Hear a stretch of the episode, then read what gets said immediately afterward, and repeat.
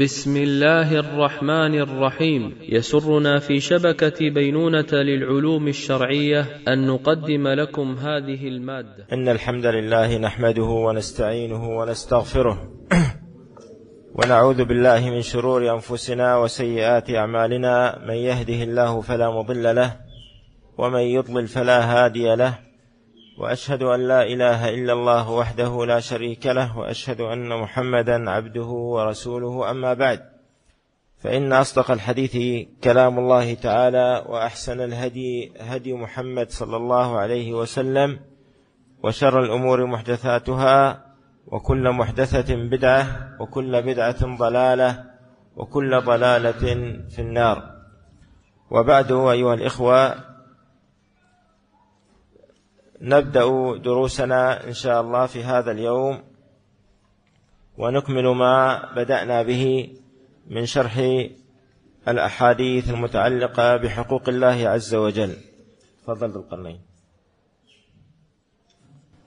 بسم الله والحمد لله والصلاة والسلام على رسول الله.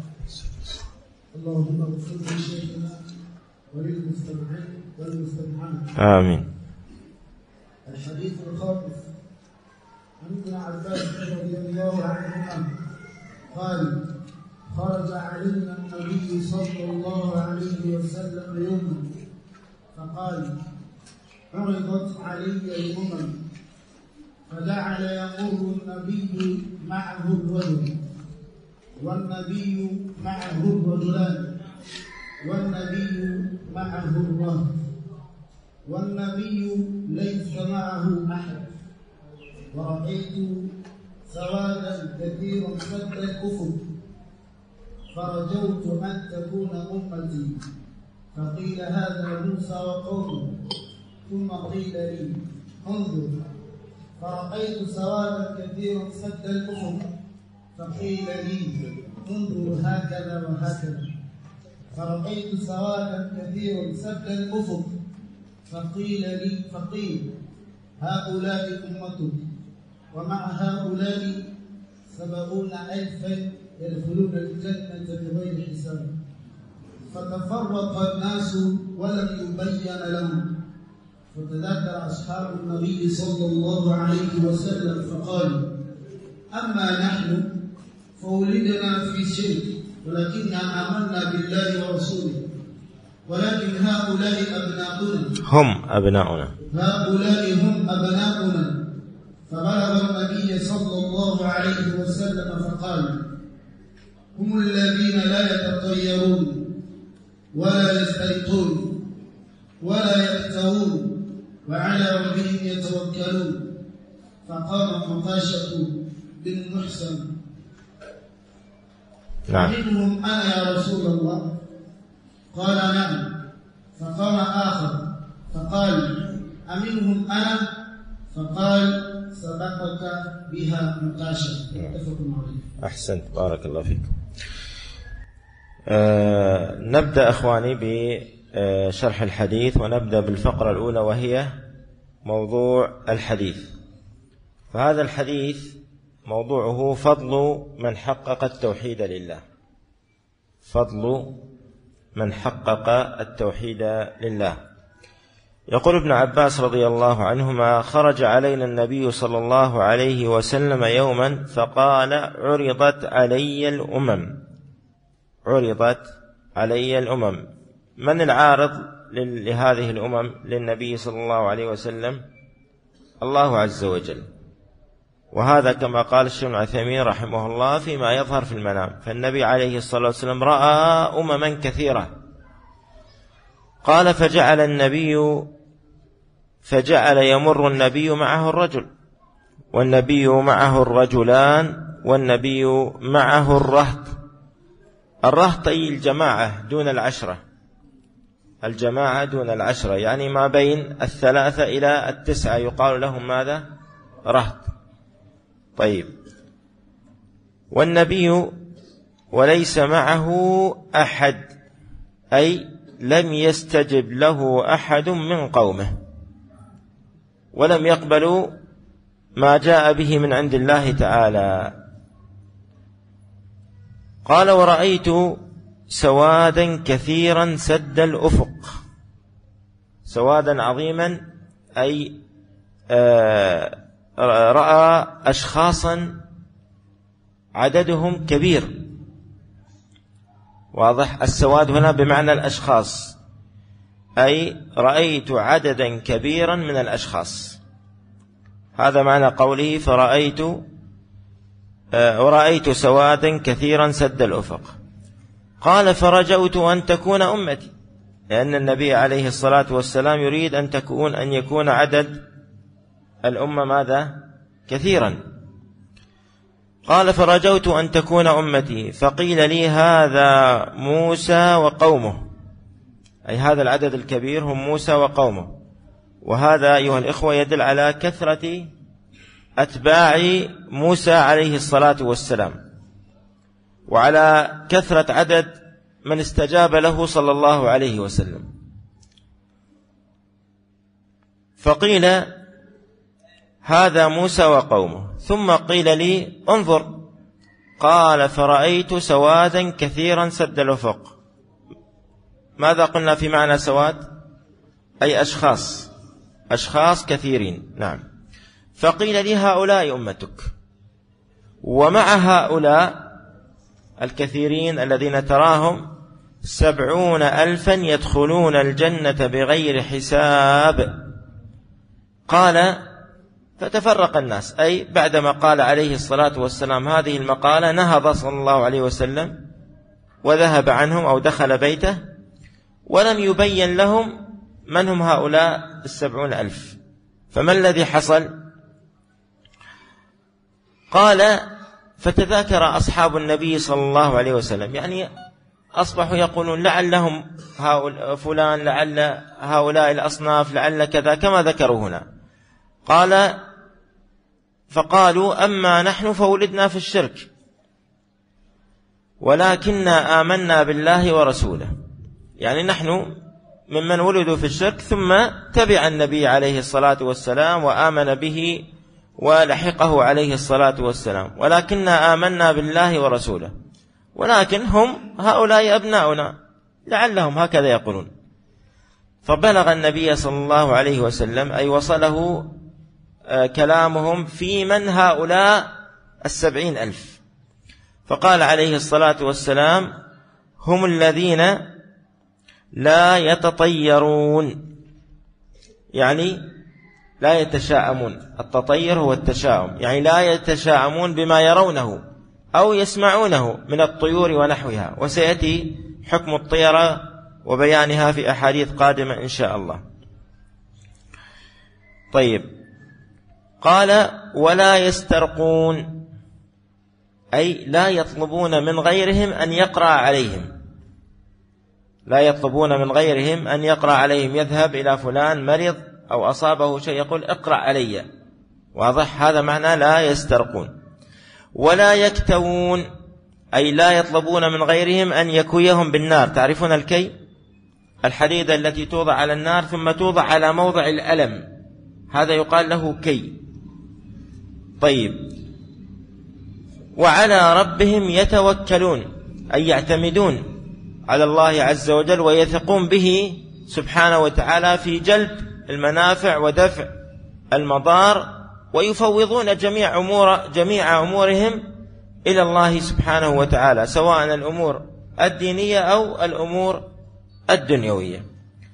فقام عكاشة بن محصن فقال أمنهم أنا يا رسول الله؟ يعني هل هل أنا من هؤلاء السبعين ألف الذين يدخلون الجنة بغير حساب ولا عذاب؟ قال نعم. فقام رجل آخر يطمع أن يكون في يطمع أن يكون في هؤلاء من هؤلاء السبعين ألفا. فقال عليه الصلاة والسلام فقال الرجل أمنهم أنا؟ فقال عليه الصلاة والسلام سبقك بها عكاشة لماذا قال هذا الكلام؟ حتى يسد عليه الصلاة والسلام الباب. لأنه لو فتح قال أنت منهم أنت منهم سيتتابع الناس. فأغلق عليه الصلاة والسلام بحسن خلقه فقال سبقك بها عكاشة وأغلق الباب عليه الصلاة والسلام. في هذا الحديث إخواني العظيم نجد أنه اشتمل على أوصاف محققي التوحيد وفضل تحقيقهم إياه بأي شيء بدخولهم الجنة بغير حساب ولا عذاب. ما وجه استحقاق هؤلاء لهذا الفضل؟ يعني ما الذي جعلهم ينالون هذا الخير وهو دخولهم الجنة بغير حساب ولا عذاب؟ نالوا هذا الفضل أيها الإخوة لكمال تعلقهم بالله وقوة صلتهم به سبحانه وتعالى. واستغنائهم عن الناس وتعليق الأمور بيد الله سبحانه وتعالى وتمام توكلهم على الله جل وعلا. وكذلك بما قام في قلوب هؤلاء من تجريد التوحيد لله سبحانه وتعالى والعمل على تحقيق التوحيد والسعي لتصفيته من أمور ثلاثة. الشرك البدع المعاصي. فإن هؤلاء الثلاث أو هذه الثلاث البدع والشرك والبدع والمعاصي أحسن. بارك الله فيكم.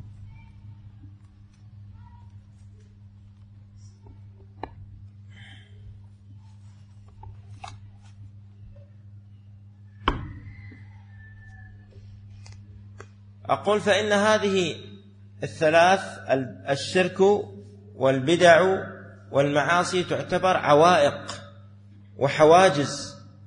تحجز المسلم عما يسمو إليه ويتطلع عليه ويرجو من تحقيق التوحيد. نفصل هذا. الاسترقاء قلنا هو ماذا؟ هو طلب الرقية من الآخرين. الاسترقاء لما كان فيه سؤال لغير الله يعني يذهب ويطلب يقول ارقني هذا سؤال وطلب. فيه تذلل لغير الله. فيه تعلق من القلب بغير الله تبارك وتعالى.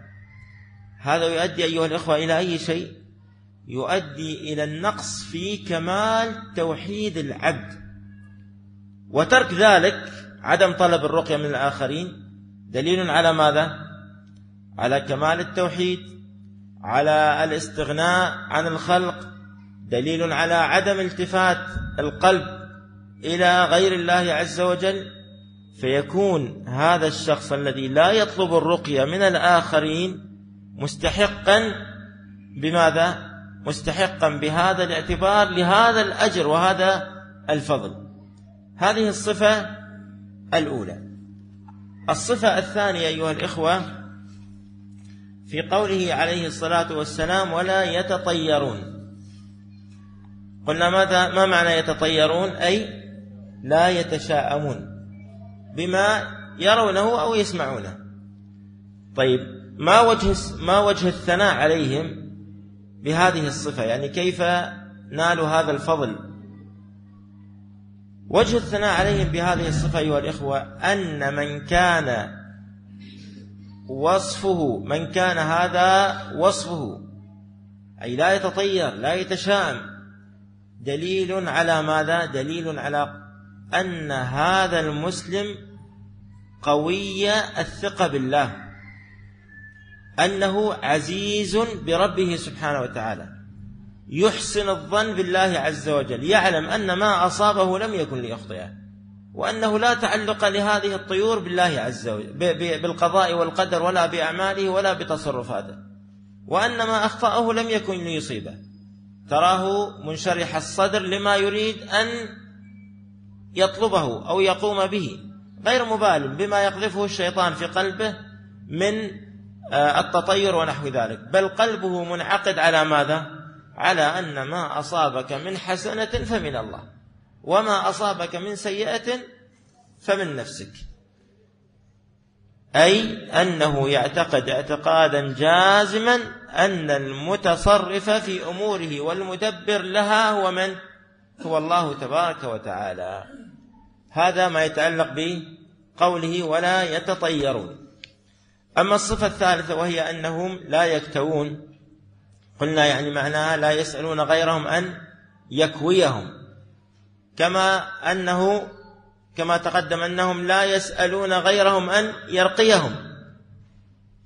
كل هذا استسلاما لقضاء الله تبارك وتعالى وقدره وصبرا على ما قدره الله. طلبا لمزيد ماذا؟ لمزيد الأجر من الله سبحانه وتعالى. إضافة إلى ما في قام في قلوبهم من الاستغناء عن المخلوقين وعدم اللجوء إليهم تفويض الأمور لله تبارك وتعالى والاعتماد عليه. واضح أيها الإخوة هذه ثلاث صفات. الصفة الرابعة قال عليه الصلاة والسلام وعلى ربهم يتوكلون. هنا أيها الإخوة النبي عليه الصلاة والسلام ذكر الأصل والقاعدة الجامعة التي جمعت كل خير وهو التوكل على الله. لأن قوله عليه الصلاة والسلام لا يسترقون لا يتطيرون لا يكتوون. هذه هذه الأعمال جاءت من ماذا؟ من قوة توكلهم على الله. واضح؟ نعم. فإذا هذه الأعمال نقول تفرعت عنها جميع الخصال الطيبة. هذا العمل وهو التوكل على الله صدق الالتجاء إلى الله الاعتماد بالقلب على الله عز وجل. هذا تفرعت منه تفرع منه كل خير. وهو من حققه فقد حقق التوحيد لله. من حقق التوكل فقد حقق التوحيد لله وقام في قلبه المحبة لله الخوف من الله الرضا بالله عز وجل إلى آخره. هذا معنى هذه الكلمات الأربع. هنا ننبه على أمر أن هؤلاء السبعين ألف الذين هذه صفتهم ورد فيهم أيضا نصوص أخرى تظهر فضلهم تبين مكانتهم. من ذلك قوله عليه الصلاة والسلام يدخل الجنة يدخل الجنة من أمتي زمرة أي جماعة هم سبعون ألفا. تضيء وجوههم إضاءة القمر ليلة البدر. هذا متى؟ في يوم القيامة. وقال عليه الصلاة والسلام أيضا وهذا أجر عظيم يدعونا للاهتمام بهذه الصفات الأربع. لا لا يسترقون لا يكتوون لا يتطيرون وعلى ربهم يتوكلون. قال عليه الصلاة والسلام ليدخلن الجنة من أمتي سبعون ألفا. لا حساب عليهم ولا عذاب. مع كل ألف سبعون ألفا. مع كل ألف سبعون ألفا. فتصوروا كم العدد. فهذا يدل على فضل هؤلاء آه، السبعين ألفا الذين يدخلون الجنة بغير حساب ولا عذاب. فعلى المسلم أن يهتم بهذه الصفات وأن يعني يجعلها واقعا عمليا آه، في حياته. طيب نأتي على الفقرة التالية وهي فوائد الحديث. الحديث فيه فوائد كثيرة طبعا لكن نقتصر على سبعة منها أو سبع منها. الفائدة الأولى أيها الإخوة تفاوت المسلمين في في تحقيق التوحيد لله. لأن منهم من يدخل الجنة بغير حساب ولا عذاب ومنهم من يدخل النار ثم يدخل الجنة. فالذين يحققون التوحيد متفاوتون في توكلهم على الله في اعتمادهم على الله في استغنائهم عن الناس. وهؤلاء منهم السابق بالخيرات ومنهم المقتصد ومنهم الظالم لنفسه. الفائدة الثانية أن تحقيق التوحيد وتصفيته تكون من أمور ثلاثة كما تقدم. تنقيته من شوائب الشرك من شوائب البدع من المعاصي. إذا حقق المسلم هذه الأشياء الثلاثة وابتعد عنها واجتنبها فإنه يكون محققا لتوحيد الله. الفائدة الثالثة فضيلة من حقق التوحيد. فضيلة وأجر وثواب من حقق التوحيد. كيف هذا؟ أنه يدخل الجنة بغير حساب ولا ولا عذاب. الفائدة الرابعة أن من صفات محقق التوحيد ها يا أخوة أنهم لا أكملوا يسترقون ولا يكتوون ولا يتطيرون وعلى ربهم يتوكلون. إذن هذه صفات محققي التوحيد. طيب الفائدة الخامسة وهذه فائدة دعوية فيه قلة من استجاب للأنبياء عليهم الصلاة والسلام. قلة من استجاب للأنبياء صلوات الله وسلامه عليهم. ماذا قال صلى الله عليه وسلم هنا في الحديث؟ قال فجعل النبي ومعه الرجل. نبي يا إخوة نبي. استجاب له شخص واحد. والنبي ومعه الرجلان. والنبي ومعه الرهط. قلنا الرهط هم الجماعة من الثلاثة إلى التسعة. والنبي وليس معه أحد. يعني يأتي هذا النبي يدعو إلى الله يبين للناس يبين لهم فضل استجابة لله أنهم يدخلون الجنة أنهم لا يعذبون أنهم لا يدخلون النار إلى آخره. ويبين لهم التوحيد ويبين لهم فضل العبادة ويبين لهم أجر وثواب الأعمال الصالحة ومع ذلك لا يستجيب له أحد. إذا كيف بمن دونهم أيها الإخوة؟ إذا كان هؤلاء الأنبياء كيف نحن؟ واضح؟ ها نحن أقل يعني بكثير. ومن ونازلنا في المرتبة يعني ليست العالية. فهذه الفائدة مما يثبت المرء على الدعوة إلى الحق أيها الإخوة وأن عليه البلاغ. إن استجاب الناس فالحمد لله. ما استجاب أدى ما عليه ولا يتحسر. طيب يترتب على هذه الفائدة أيضا أن الأنبياء متفاوتون في ماذا؟ في أتباعهم. إذا كان النبي يأتي ومعه الرجل والنبي معه الرجلان والنبي وليس معه أحد هذا يدل على ماذا؟ على أن الأنبياء متفاوتون في عدد أتباعهم الفائدة السابعة أن العبرة بموافقة الحق والتمسك به وليس بالكثرة واضح؟ بموافقة الحق وبالتمسك بالسنة ليس بالكثرة يعني يأتي الآن بعض الناس يقول أنا عدد أتباعي مليون طيب هؤلاء المليون ما مدى قربهم من الحق؟ ما مدى تمسكهم بالسنة؟ ما مدى تحقيقهم للتوحيد؟ لا شيء. إذن هم هباء منثور. واضح أيها الإخوة؟ هباء منثورا. لذلك على المؤمن لا يغتر بالكثرة.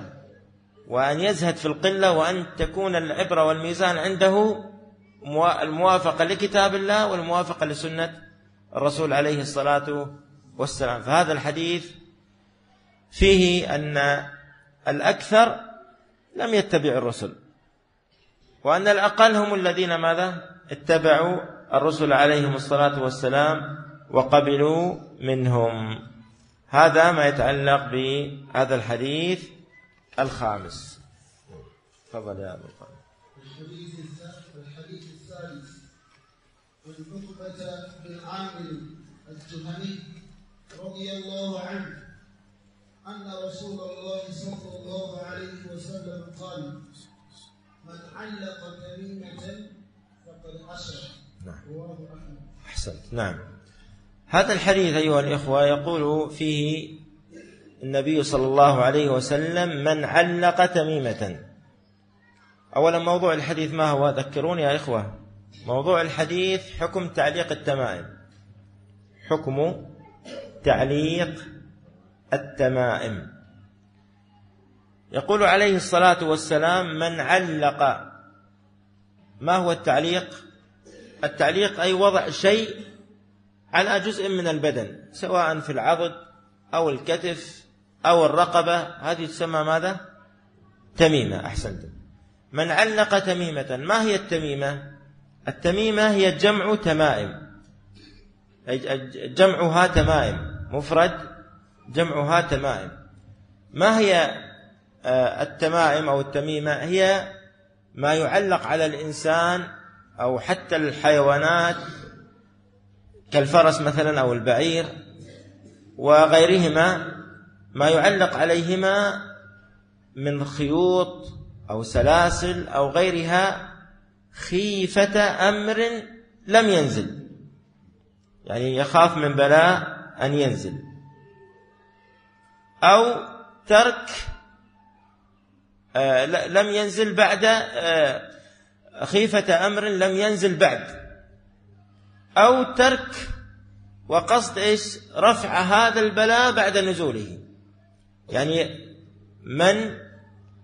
يعني يعلق التميمة يقصد دفع الشر والبلاء قبل نزوله أو رفع البلاء بعد نزوله. واضح أيها الإخوة؟ نعم. أعيد مرة ثانية. نقول التمائم شيء يعلق سواء على الإنسان أو الحيوانات أو غيرهما. ماذا يقصد بالتعليق؟ يقصد أمرين. إما دفع الشر قبل نزوله أو رفع الشر بعد أن أن نزل. ولهذا سميت تميمة لماذا؟ لأن المعلق ماذا يريد منها؟ يريد تتميم أمر الخير له. وتتميم أمره يعني الذي نزل به أو لم ينزل به. هذه التمام أيها الإخوة إذا نظرنا إلى واقع الناس نجد أن لها صورا كثيرة. بعض الناس مثلا يعلق نعل الفرس على باب الدار. لماذا؟ رجاء أن يدفع الله عز وجل عنه الشر. بعض الناس يعلق في السيارات مثلا نعل صغير جدا أو في مؤخرتها. لماذا؟ يقول أدفع عن نفسي العين. بعض الناس يستعمل الخرز. تعرفون الخرز؟ طيب. وله ألوان كثيرة. ولا ولهذه الألوان أيضا مقاصد عديدة. فهو يعلقها أو يستعملها لهذا الغرض. بعض الناس تعرفون الدمى الصغيرة؟ يجعل في بيته أو في غرفته دمية صغيرة. لماذا؟ يريد أن يدفع الله عنه الشر أو يرفع الله عنه الشر. بعض الناس يضع الموسى. تعرفون الموسى؟ موسى الحلاقة. أيضا هذا يعلقه. أو يضعه في جزء من البيت أو السيارة أو الدابة. بعض الناس يضع الملح تحت رأس الطفل الصغير مثلا. بعض الناس يستعمل الأحجار ربما تكون كريمة أو غير كريمة. بعض الناس يضع السلاسل التي فيها عيون على على رقاب الأطفال. لماذا؟ كل هذا يريدون به ماذا؟ أن يدفع الله عنهم شر. هذه تسمى تميمة. واضح أيها الإخوة؟ طيب. قال عليه الصلاة والسلام من علق تميمة فقد أشرك أي وقع في الشرك. فقد أشرك أي وقع في الشرك. المعنى الإجمالي يبين عليه الصلاة والسلام في هذا الحديث حكم هذه الأعمال والتصرفات وهي عفوا حكم هذا العمل والتصرف وهو تعليق التميمة وحكم عليه عليه الصلاة والسلام بأنه شرك لماذا؟ لأن من علق تميمة فقد التفت قلبه إلى غير الله واعتمد على من سوى الله تعالى. ولأنه أيضا اتخذ هذه التميمة وجعلها سببا لدفع الشر أو لنزول الخير أو لغير ذلك من المقاصد. وهذا السبب وهو تعليق التميمة ليس بسبب أصلا لا شرعا ولا كونا. الشرع الكتاب والسنة لم يدل عليه. ولم يثبت أيضا بالتجربة الصحيحة أن هذا العمل نافع أبدا. فلهذا يكون هذا المعلق بهذه التميمة والعياذ بالله مشرك. يدخل في حكم النبي عليه الصلاة والسلام على التمائم بأنها شرك صور عديدة أذكر ثلاثا منها. انتبهوا أيها الأخوة ممكن نضع عنوان صور الشرك مثلا. نقول يدخل في قول النبي عليه الصلاة والسلام من علق تميمة فقد أشرك التمائم الشركية. ما هي التمائم الشركية؟ هي المتضمنة أدعية شركية كالتي فيها دعاء غير الله والاستغاثة بغير الله وسؤال غير الله إلى آخره. هذه الصورة الأولى. الصورة الثانية تعليق شيء دون أن يكتب فيه شيء. كيف؟ يعني لو أنك لو أنك رأيت شخصا قد علق تميمة قلت له أعطني يقول لا لا لا لا. تقول أعطني أفتحها سأثبت لك أن هذه ليس فيها شيء. إذا وافق فعلا تفتح الورقة وهي إذا هي بيضاء من الخلف والأمام. هذا موجود. فهذه تعد ماذا؟ تعد تميمة لكن معلقها يعني آه، لم يعتقد فيها النفع والضر أو اعتقد فيها النفع والضر. واضح؟ إذا اعتقد معلق هذه التميمة هذه الورقة البيضاء أنها تجلب الخير أنها تدفع الضر وأنها تنفع بذاتها دون الله عز وجل هذا شرك بالله سبحانه وتعالى. الصورة الثالثة التمائم التي فيها كلمات وفيها طلاسم وفيها عبارات مجهولة المعاني. فتعليق هذا أيضا شرك بالله لأن حقيقتها ماذا؟ حقيقة هذه الطلاسم الكلمات العبارات غير المفهومة حقيقتها استعانة بالجن أو النجوم غيرهم. إذن هذه ثلاث صور تدخل في قول النبي عليه الصلاة والسلام من علق تميمة فقد أشرك. الصورة الأولى التمائم الشركية مما كان مما كانت متضمنة للأذية الشركية. الصورة الثانية تعليق شيء دون أن يكتب فيها شيء. الصورة الثالثة التمام التي فيها كلمات وطلاسم وعبارات غير واضحة. سيأتي إن شاء الله موضوع الفوائد في الأحاديث القادمة إن شاء الله تعالى. تفضل يا شيخ ذو القرنين. عن عبد الله بن مسعود رضي الله عنه قال سمعت رسول الله صلى الله عليه وسلم يقول إن الرقى والتمائم والتولى شرك. نعم أحسن. نعم.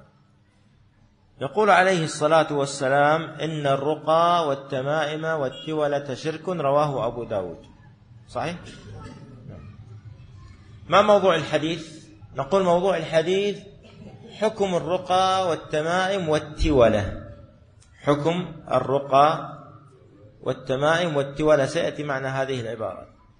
إن الرقى ما معنى الرقى؟ الرقى جمع. الرقى جمع مفردها رقية وهي المسمى بالعوذة التي يرقى بها صاحب الآفة وال يعني صاحب الآفة كالحمى وغيره.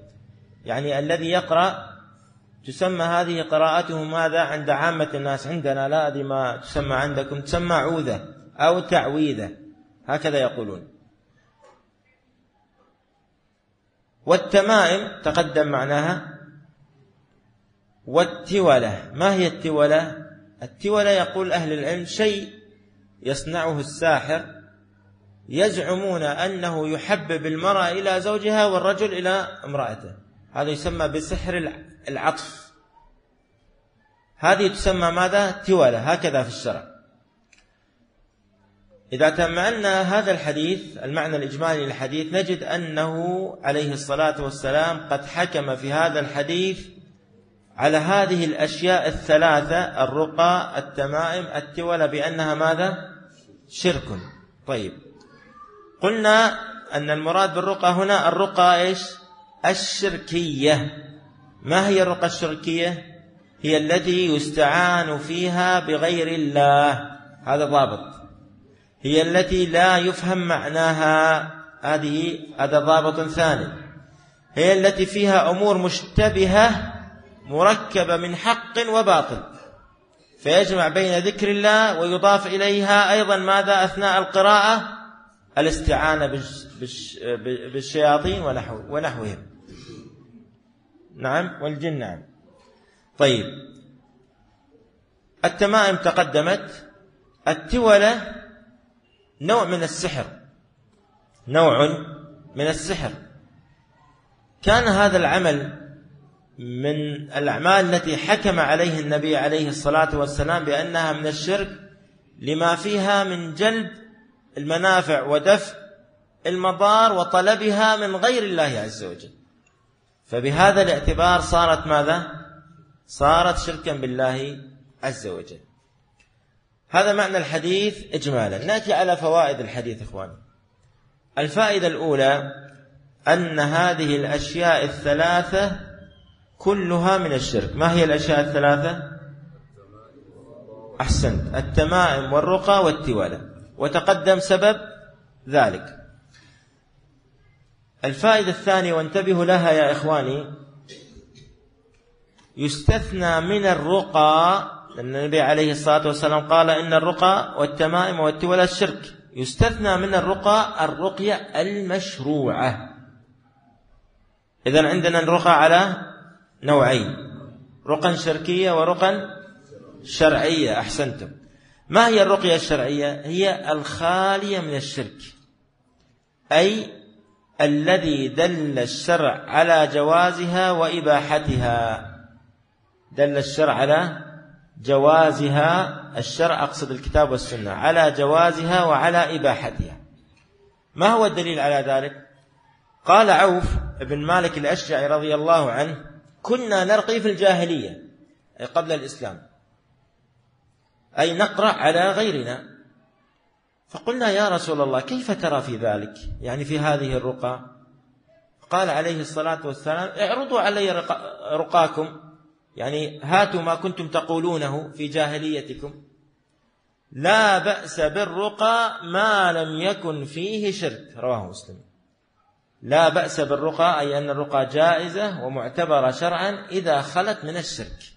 لا بأس بالرقى ما لم يكن فيه شرك. رواه مسلم.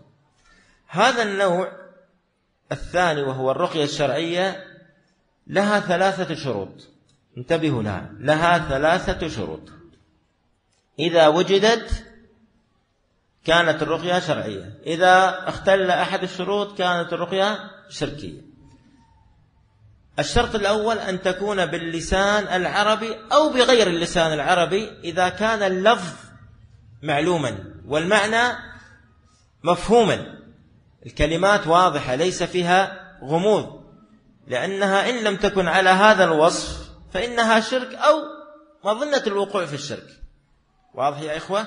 يعني لو أن أحدكم بلغته جاء إلى مريض وقرأ عليه اللهم اشفه اللهم عافه اللهم ارفع عنه هذا البلاء هذه رقية. طيب بلغتكم. هذه تعتبر رقية ماذا؟ شرعية. أحسنت يا غزالي. رقية شرعية.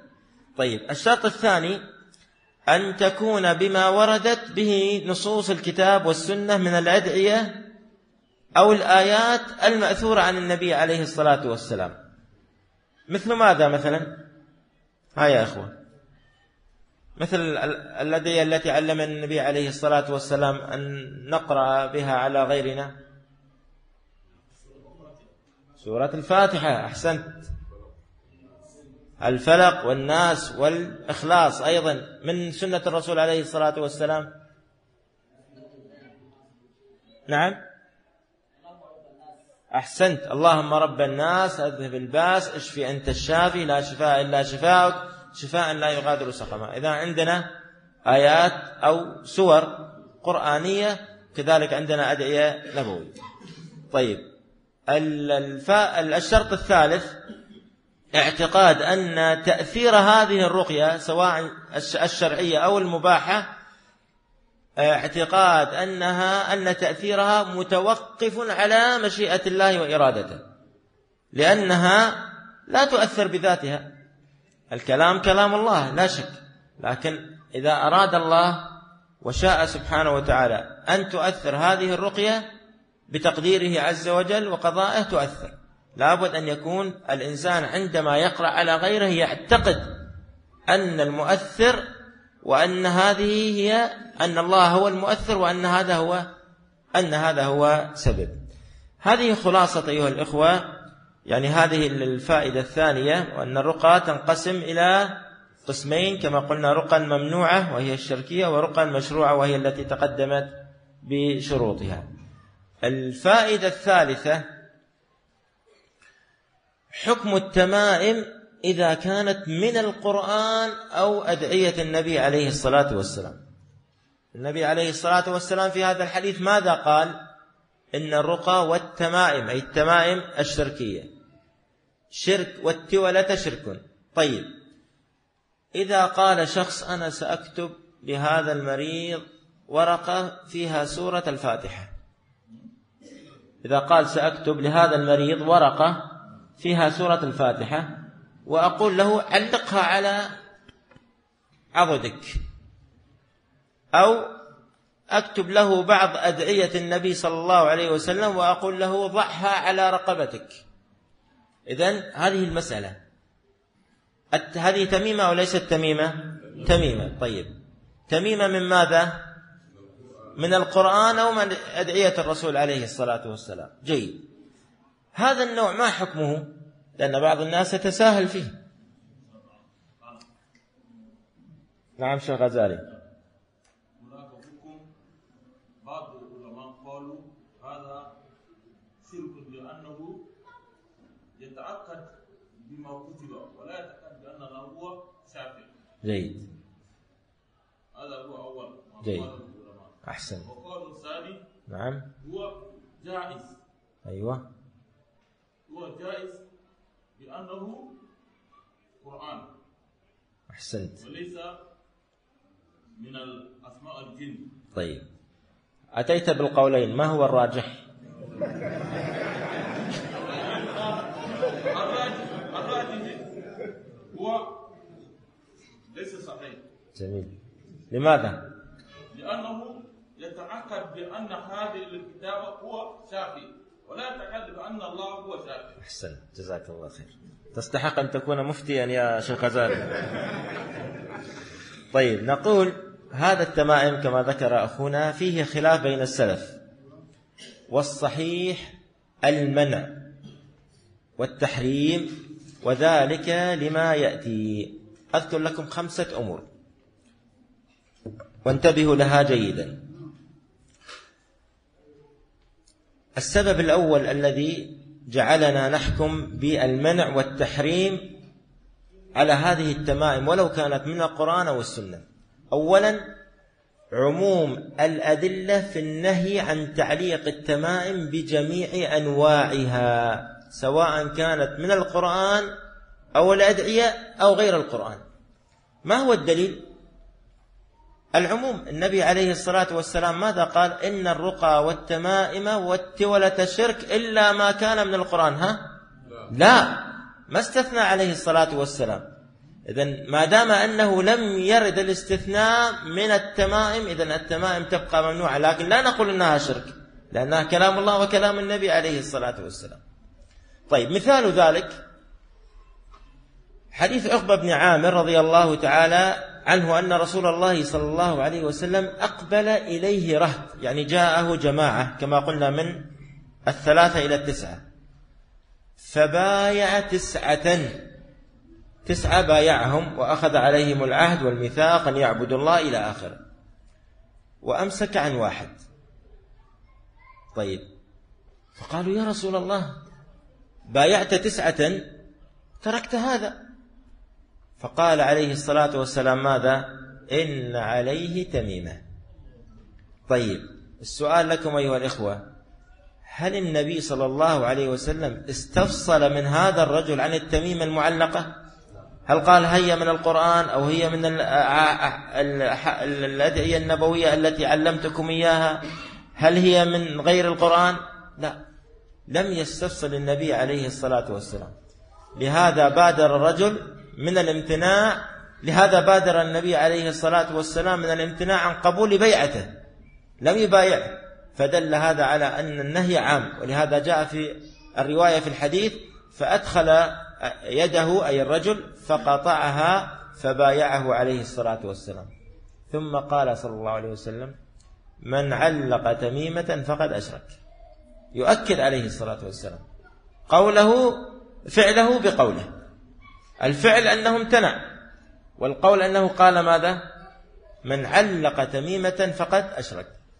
ولهذا قال الشيخ ابن باز رحمه الله يدخل في ذلك أي في التمائم المنهي عنها أو التمائم المحرمة الأوراق المكتوبة التي فيها كتابات. قال ولو كانت من القرآن على الصحيح لأن الأحاديث عامة ليس فيها استثناء.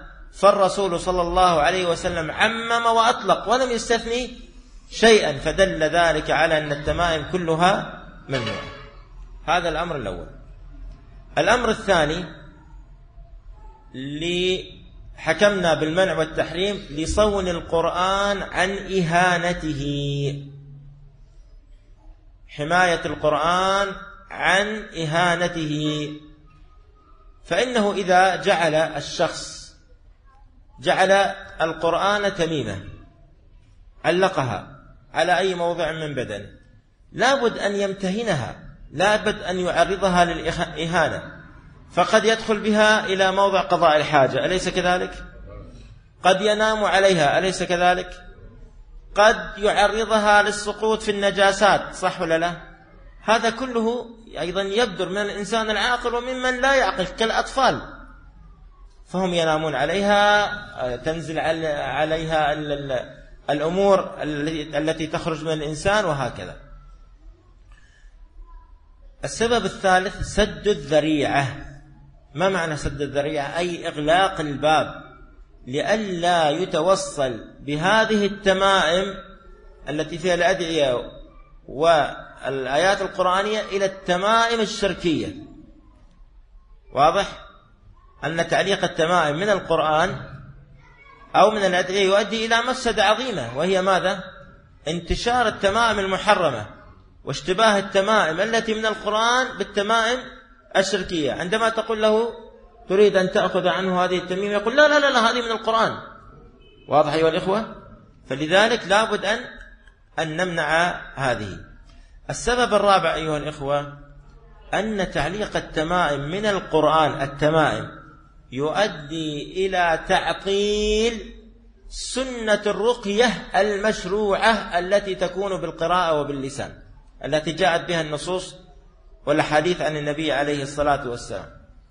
فمن علق شيئا من القرآن ربما استغنى به عن القراءة المشروعة يقول أنا علقت هذه التميمة يكفيني خلاص عن القراءة وعن الدعاء وعن اللجوء إلى الله. ما دام أن هذه الأدعية الآيات أو الأدعية النبوية على صدري فلا داعي أن أقرأ بشيء من القرآن. فيستغني بماذا؟ بغير المشروع عن عن المشروع. بارك الله فيكم. الأمر الخامس والأخير الذي حكمنا بمنع هذه التمائم أن جميع الأحاديث انتبهوا يا إخوة جميع الأحاديث الواردة عن النبي عليه الصلاة والسلام في الدعوات والأذكار كلها وردت بلفظ من قال. هذا معنى هذا هذا يعني ماذا؟ أنه يتكلم بها. من قال من قرأ كذا. أليس كذلك؟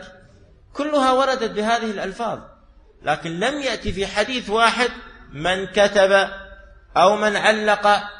ولهذا قال ابن العربي المالكي الفقيه المشهور كلمة عظيمة في هذا. قال وتعليق القرآن ليس من السنة إنما السنة فيها الذكر أي باللسان دون التعليق. هذه اجعلوها قاعدة عندكم. يقول رحمه الله وتعليق القرآن ليس من السنة إنما السنة فيه الذكر دون التعليق. وهذا يفيد أنه صلى الله عليه وسلم لم يثبت عنه شيء في تعليق آه، التمائم لا بأمره عليه الصلاة والسلام ولا من فعله صلى الله عليه وآله وسلم. للاستماع إلى الدروس المباشرة والمسجلة والمزيد من الصوتيات يرجى زيارة شبكة بينونة للعلوم الشرعية على الرابط بينونة دوت نت وجزاكم الله خيرا.